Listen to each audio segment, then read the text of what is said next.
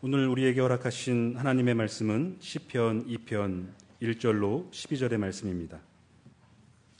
어찌하여 문나라가 술렁거리며 어찌하여 문민족이 헛된 일을 꾸미는가 어찌하여 세상의 임금들이 전선을 펼치고 어찌하여 통치자들이 음모를 함께 꾸며 주님을 거역하고 주님과 그의 기름 부음 받은 이를 거역하면서 이르기를 이 족쇄를 벗어던지자 이 사슬을 끊어버리자 하는가 하늘 보좌에 앉으신 이가 웃으신다 내 주님께서 그들을 비웃으신다 마침내 주님께서 분을 내고 진노하셔서 그들에게 호령하시며 이르시기를 내가 나의 거룩한 산 시온산에 나의 왕을 세웠다 하신다. 나 이제 주님께서 내리신 칙령을 선포한다. 주님께서 나에게 이르시기를 너는 내 아들 내가 오늘 너를 낳았다. 내게 청하여라. 문나라를 유산으로 주겠다. 땅 이 끝에서 저 끝까지 너의 소유가 되게 하겠다. 내가 그들을 철퇴로 부수며 질그릇 부수듯이 부술 것이다 하셨다. 그러므로 이제 왕들아 지혜롭게 행동하여라. 세상의 통치자들아 경고하는 이 말을 받아들여라. 두려운 마음으로 주님을 섬기고 떨리는 마음으로 주님을 찬양하여라. 그의 아들에게 입맞추어라. 그렇지 않으면 그가 진노하실 것이니 너희가 걸어가는 그 길에서 망할 것이다. 그의 진노하심이 지체 없이 너희에게 이를 것이다. 주님께로 피신하는 사람은 모두 복을 받을 것이다. 이는 하나님의 말씀입니다. 참 좋으신 우리 주님의 은총과 평강이 교회 여러분 모두와 함께 하시길 빕니다. 아, 6월을 흔히 호국 보훈의 달이라고 말하죠. 나라를 위해 숨져간 이들을 기억하자는 겁니다. 아, 기억 행위, 여기에서 평화가 비롯되기 때문에 그렇습니다. 꽃처럼 평화의 길로 나가고 있는 이 민족 위에도 주님의 각별한 도우심과 은총이 있어서 진정한 평화가 이 땅 위에 도래하기를 소망합니다. 시편 1편은 복 있는 사람은 이라는 말로 시작되지요. 그리고 시편 2편은 복이 있을 것이다 라는 말로 끝납니다. 그래서 시편 1편과 2편은 두 개의 시로 구성되어 있지만 학자들은 본래는 하나의 시였을 거라고 복원합니다. 그리고 시편 1편과 2편은 표제어가 없기 때문에 시편 전체의 서론으로 보아야 한다고 그렇게 이야기들을 하고 있습니다. 시편 1편은 악인의 길과 의인의 길을 대조하고 있습니다. 복 있는 사람, 그 사람은 어떤 사람일까요? 복 있는 사람은 돈 많은 사람 아닙니다. 요즘 사람들이 선망하고 있는 건물주가 복 있는 사람도 아닙니다. 아, 그러니까 높은 자리에 올라간 사람도 복 있는 사람 아닙니다. 또 유명한 사람, 복 있는 사람 아닙니다. 우리의 눈에는 그들이 복 있는 것처럼 보입니다.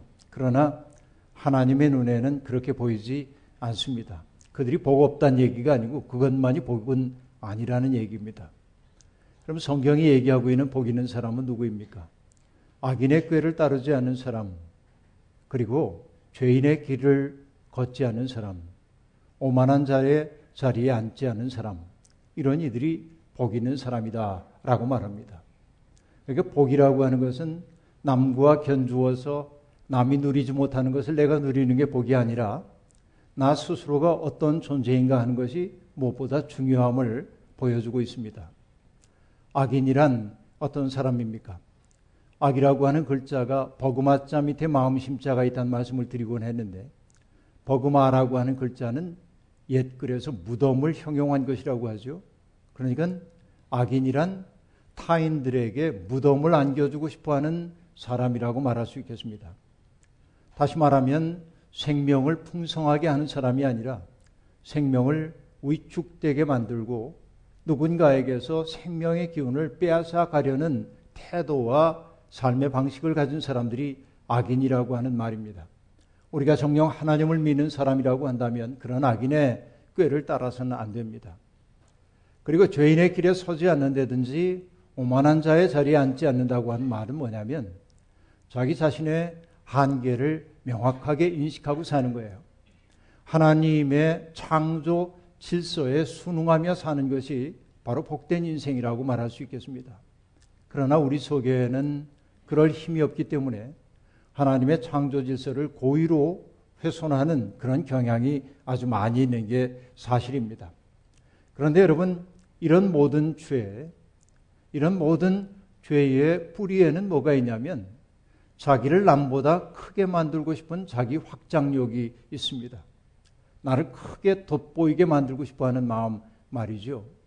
그런데 자기 확장력에서 비롯된 죄의 유혹에 넘어가게 되면 나는 조금 커졌는지는 모르지만 우리의 마음을 사로잡는 것은 부자유함입니다.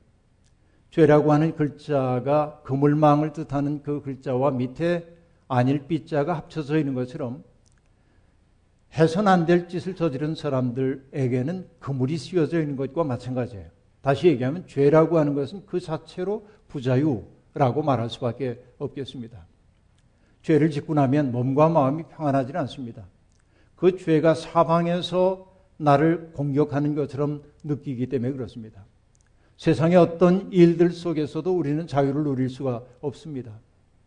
예수님께서 요한복음에서 진리가 너희를 자유롭게 할 것이다 하고 말씀하셨는데 그 말의 깊은 의미는 바로 거기에 있습니다. 죄로부터 벗어난 사람이라야 자유를 누릴 수 있는 것이죠. 죄로부터 벗어난 상태가 바로 진리 안에 있는 삶이라 말할 수 있겠습니다. 그런데 여러분, 우리가 죄로부터 해방될 때 비로소 우리는 하나님을 마음을 다하여 찬미할 수 있습니다. 오늘 찬양대가 아주 멋진 찬양을 이렇게 불러줬습니다. 이 찬양이 진실된 찬양이 되기 위해서는 모두가 마음속에서 구속받은 감격이 있어야 합니다. 죄로부터 자유로워질 때만 진정으로 찬미를 바칠 수가 있습니다.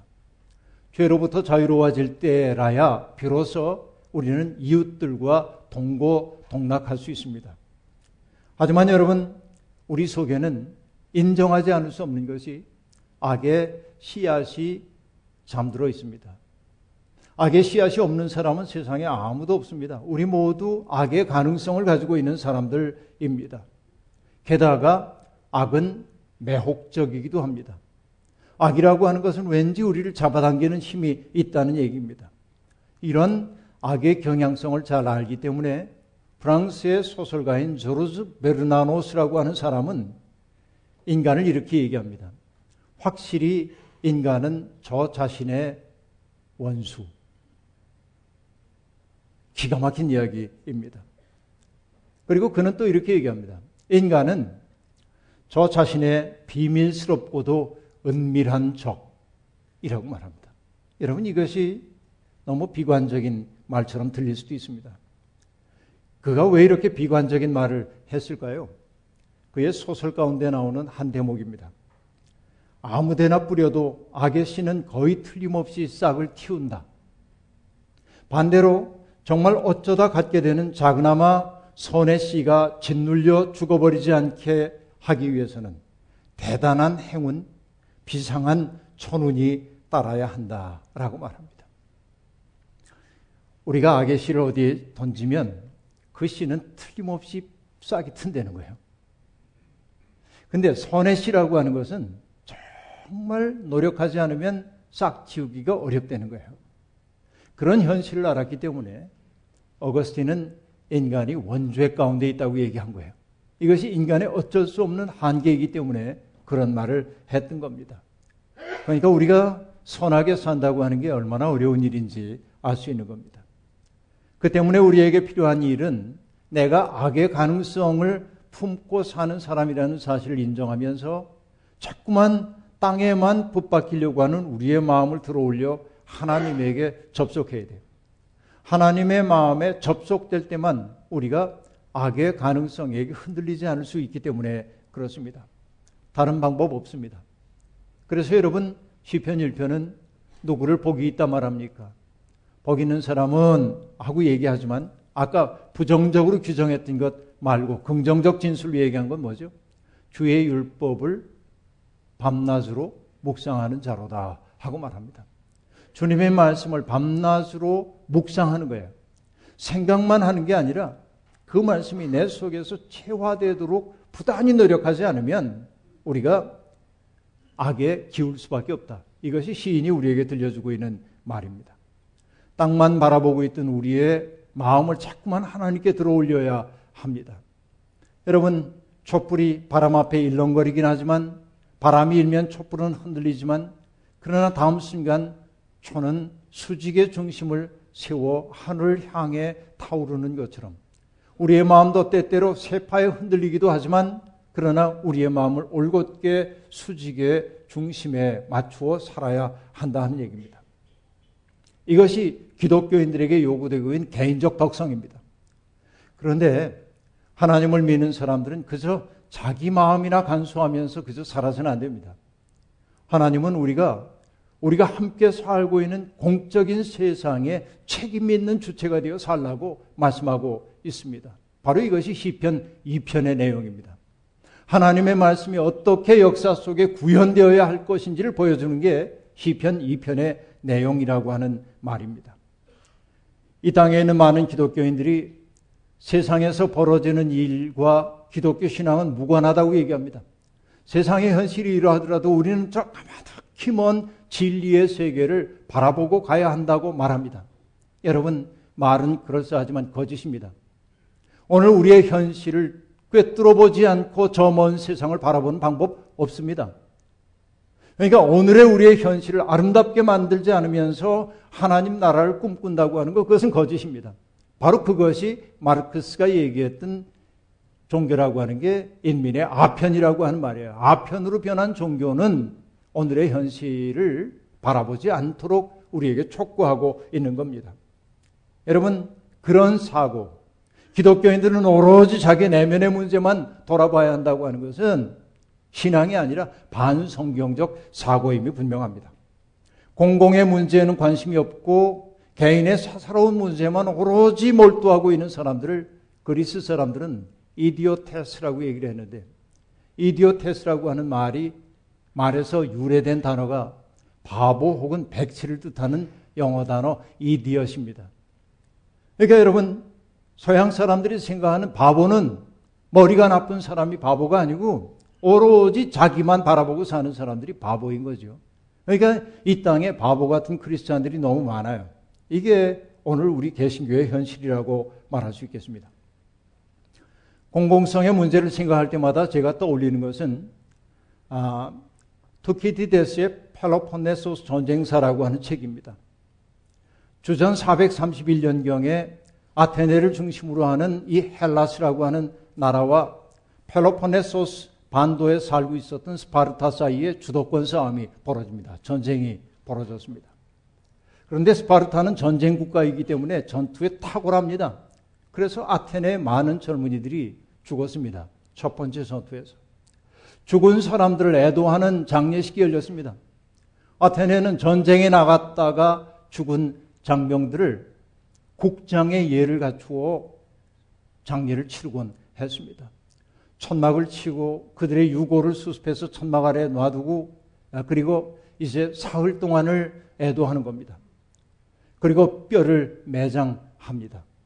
그런 후에 자기 사회에서 가장 존경받는 인물, 아, 그 해에 가장 존경받는 사람에게 국장 연설을 하도록 합니다. 그 해에 국장 연설자는 페리클레스라고 하는 사람이었습니다. 그는 자유를 지켜내기 위해서 나라를 위해 희생당한 사람들이 얼마나 숭고한 사람들인지에 대한 이야기를 사람들에게 감동적인 언어로 얘기한 후에 우리가 지켜내야 할 아름다운 것이 무엇인지를 아테네적 가치가 무엇인지를 얘기하고 있어요. 그 내용 가운데 일부가 이러합니다. 우리는 아름다움을 추구하면서도 사치로 흐르지 않고 우리는 지를 지, 지혜를 얘기하는 거예요. 우리는 지혜를 사랑하면서도 유약함에 빠지지 않습니다. 이게 아테네인들의 긍지입니다. 이어서 이렇게 얘기합니다. 전사, 그러니까 워리어, 전투하는 사람. 전사도 정치에 소홀하지 않으며 이에 참여하지 않는 자를 공명심이 없다고 보기보다는 쓸모없는 자로 생각하는 것은 우리뿐입니다. 라고 말합니다. 아테네는 아름다움과 지혜로움을 추구하는 국가이지만 자유를 지켜내기 위해서는 죽음을 불사하는 용기를 발휘하는 나라라고 자랑스럽게 얘기하고 있습니다. 군인들도 자기들이 살아갈 세상, 함께 살아가야 하는 세상을 아름답게 만들기 위해 역사 속에 동참하고 나는 이런 세상 원한다고 발언하는 것을 주저하지 않는 것, 바로 그것이 미덕이라고 페리클레스는 얘기하고 있습니다. 여러분, 바로 이것이 그리스 사람들의 민주주의입니다. 민주주의가 태동된 것은 바로 그리스적 전신에서 나온 겁니다. 그런데 우리는 여러분, 민주주의 국가이지만 우리는 하나님 나라에 속해 있는 사람들입니다. 하나님 나라에 속해 있는 사람들은 어떤 마음을 가지고 살아야 합니까? 하나님의 말씀에 입각하여 세상을 바라보기 시작해야 합니다. 하나님의 말씀에 따라 우리의 이웃들을 바라보기 시작해야 합니다. 그리고 그 하나님의 말씀이 이 땅에서 현실이 되도록 노력하는 것이 바로 하나님 나라에 속해 있는 사람들에게 마땅한 삶이라 하는 얘기입니다. 하나님의 통치, 그것은 뭘까요? 하나님의 통치는 힘에 의한 통치가 아닙니다. 하나님의 통치는 자비와 인내와 사랑의 통치입니다. 우리는 제1성서 도초에서 이런 구절과 만납니다. 나 주는 자비롭고 은혜로우며 노하기를 더디하고 그리고 한결같은 사랑과 진실이 풍성한 하나님이다 하는 말. 바로 이것이 히브리인들이 경험했던 하나님의 성품입니다. 하나님의 통치는 홀로 서기 어려운 약자들을 보살피고 그들이 길을 펴고 살아가도록 돕는 통치입니다. 우리가 정령 그런 하나님을 믿는 사람들이라고 한다면 우리의 역사 속에서 바로 하나님의 그런 관심 사항이 우리의 제도 속에서 법 속에서 구현되도록 노력해야만 합니다. 그러나 여러분 세상의 권세 잡은 사람들은 자기 힘에 도취되어서 하나님의 그러한 통치에 등을 돌리곤 합니다. 오늘 본문도 그런 상황을 적나하게 보여주고 있습니다. 1절부터 3절까지가 이렇게 되어 있죠. 어찌하여 문 나라가 술렁거리며 어찌하여 묻백 민족이 헛된 일을 꾸미는가? 어찌하여 세상의 임금들이 전선을 펼치고 어찌하여 통치자들이 음모를 함께 꾸며 주님을 거역하고 주님과 그의 기름 부음 받은 일을 거역하면서 이르기를 이 족쇄를 벗어 던지자 이 사슬을 끊어버리자 하는가 의문문으로 되어 있습니다. 이 짧은 구절 속에 어찌하여라고 하는 우리말로 부사가 네 번씩이나 반복되고 있습니다. 그 부사 속에 담겨 있는 의미는 뭘까요? 그래선 안 된다라고 하는 것이지요. 그래서는 안 되는 일이 역사 속에서 벌어지고 있는 거예요. 학자들은 이 구절이 이렇게 탄생한 것으로 보고 있습니다. 자, 힘 있는 나라가 있습니다. 힘 없는 나라를 정복했습니다. 그래서 여기는 종주국이 됐고 이 나라는 봉신 국가가 됐습니다. 봉신 국가는 정주국에 막대한 돈을 갖다 바쳐야 합니다. 막대한 물자를 바쳐야 합니다. 그러니까 호시탐탐 틈만 나면 독립하고 싶어하는 꿈이 꿈틀거릴 수밖에 없습니다. 그런데 종주국의 통치자인 왕이 세상을 떠나고 새로운 왕이 즉위할 무렵, 즉위할 무렵, 아직 통치권이 넘어가지 않은 혼돈 상황 속에서 기회는 이때다 하고 봉신 국가들이 반란을 일으킬 수 있는 거죠. 그러니까 1절부터 3절은 바로 그런 상황을 염두에 두고 있다고 학자들은 보고 있습니다. 옳습니다. 하지만 그 얘기를 꼭 그렇게만 볼 필요는 없습니다. 하나님의 통치에 저항하고 있는 세상의 통치에 대해서 하나님이 지금 속상해하고 있다는 사실을 이 대목이 우리에게 보여주고 있기 때문에 그렇습니다. 여러분, 세상의 권력에 맞들인 사람들은 자기 자신을 과신하는 경향이 있습니다. 마치 전능자라도 된 것 같은 착각 말입니다. 그래서 그들은 자기들에게 위임되어 있는 권력 혹은 권한을 공적인 이익을 위해 쓰지 않고 사적인 이익을 위해 쓰기 일수입니다. 이것이 우리의 역사 속에서도 벌어지고 있는 일인 것이죠. 여러분, 전직 대법원장과 법원 행정처가 사법 거래를 시도했다는 보도가 나오고 있습니다. 이것이 참이라고 한다면 통탄할 일입니다. 이런 일들이 지금 벌어지고 있는 겁니다. 법조차 이해관계에 따라 자의적으로 적용되는 현실이라고 한다면 국민들은 누구를 믿고 살아야 한단 말입니까? 여러분 이런 때일수록 우리가 정신을 차리고 우리가 잊지 말아야 될 것은 역사에 대한 최종적인 심판자는 하나님이라고 하는 사실입니다. 우리는 모두 하나님의 심판대 앞에 서야 할 사람입니다. 오늘의 시인은 하늘의 뜻을 거역하는 통치자들을 바라보면서 하나님이 웃으신다고 말합니다. 하나님이 그들의 시도를 보고 비웃으신다고 말합니다. 그리고 여러분, 하나님의 웃음은 하나님의 분노로 이어집니다. 이것이 오늘 성경 말씀의 핵심입니다. 하나님은 그들을 배후시키고 세상을 다스리기 위해 새로운 왕을 세우신다. 이것이 여러분 역사의 비전인 것입니다. 내가 나의 산, 나의 거룩한 산 시온에서 나의 왕을 세운다. 짤막하게 이를 데 없는 이 구절 속에 나라고 하는 말이 세 번씩 반복됩니다. 나는 물론 하나님입니다. 그 말은 뭡니까? 하나님의 역사 주관을 뚜렷하게 말하는 거예요. 사람이 세상을 통치하는 것처럼 보이지만 하나님께서 역사를 주관하고 계시다. 이것을 여러분 이 짧은 구절이 말합니다. 그리고 하나님은 사람을 일으켜 세움으로 당시에 당신의 통치를 수행하도록 역사해 주시고 있습니다. 바로 그 사람, 하나님의 통치를 위해 하나님이 세우신 사람을 하나님은 뭐라 부릅니까? 너는 내 아들이라. 내가 너를 낳았다. 라고 말합니다. 하나님은 그렇게 당신의 사랑하는 백성을 일으켜 세우십니다. 여러분, 이 말이 성차별적으로 느끼거든. 아들 옆에 딸 써놓고 너는 내 딸이다. 그래도 상관없어요. 신학적으로 아무 문제 없어요. 하나님은 그렇게 세우셔요. 그러니까 여러분, 하나님은 당신의 통치를 수행할 사람을 일으켜 세웁니다. 여러분, 누구일까요? 여러분 머릿속에 누가 떠오릅니까? 하나님의 통치를 위해 하나님이 세우신 사람 누굽니까? 어떤 특정한 사람이 여러분 머릿속에 떠오르십니까? 여러분 잊지 마십시오. 하나님이 세우신 것은 바로 여러분입니다.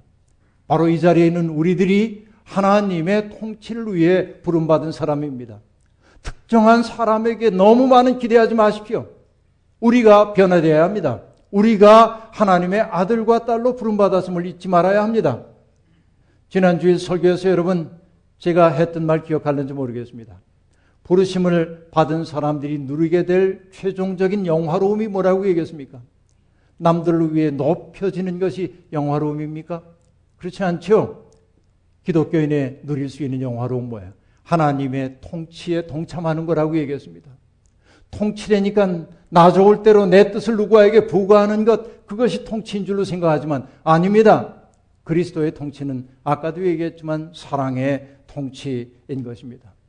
그래서 요한복음은 하나님께서 예수 그리스도에게 세상을 다스릴 권세를 주셨다면서 이렇게 말합니다. 그것은 아들로 하여금 아버지께서 그에게 주신 모든 사람에게 영생을 주게 하려는 것입니다. 라고 말합니다. 통치의 목적은 뭐냐면 모든 사람들에게 영생을 주는 것이에요. 그럼 여러분, 영생이란 뭡니까? 요한복음은 연이어서 얘기합니다.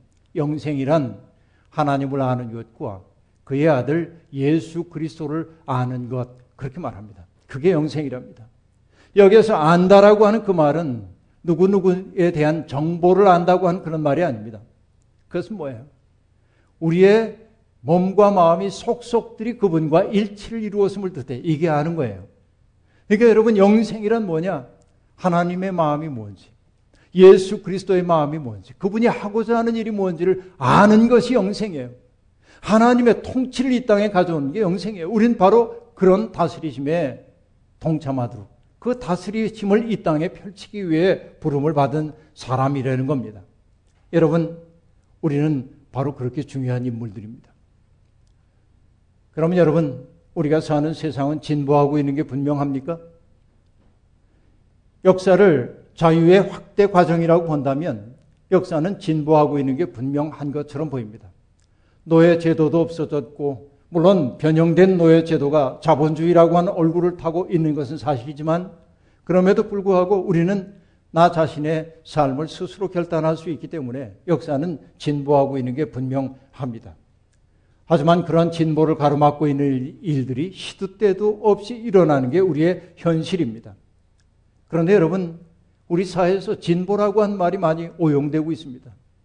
보수라고 하는 말과 진보라는 말이 너무 대척 관계에 있는 것처럼 보여집니다. 여러분, 아름다운 가치를 지키는 것이 보수라고 한다면 전 보수자입니다. 그리고 정말로 아름다운 세상 만들기 위해 하나님의 꿈을 품어야 하는 것이 진보라고 한다면 전 진보주의자입니다. 그런데 여러분, 진짜 진보라는 게 뭐겠습니까? 원주에 계시던 모의당 장일순 선생님은 진보를 이렇게 얘기합니다. 따뜻하게 감싸 안는 것. 누군가를 갈라내고 저 사람은 몹쓸 사람이고 이 사람은 어떻고 쳐내는 것이 진보가 아니라 나와 다른 사람들까지도 품에 안는 따뜻함. 그래서 그의 속에 있는 생명이 일깨우도록 하는 것이 진짜 진보래요. 그런 의미에서 우리는 진보가 되어야 합니다. 다른 사람과 나를 갈라내고 저 사람은 문제가 많고 이렇게 얘기하면서 불화를 만들어낸 사람들 진보 아닙니다. 그런 사람들은 진보인 줄로 알고 있는 거죠. 여러분, 우리는 하나님의 마음에 접속된 사람이 돼 생명을 일으켜 세우는 사람이 되어야 한다 하는 얘기입니다. 사람과 생명을 귀히 여기고 아끼는 것이야말로 하나님이 가장 기뻐하시는 일입니다. 세상의 왕들과 통치자들은 정말 지혜롭게 행동해야 합니다.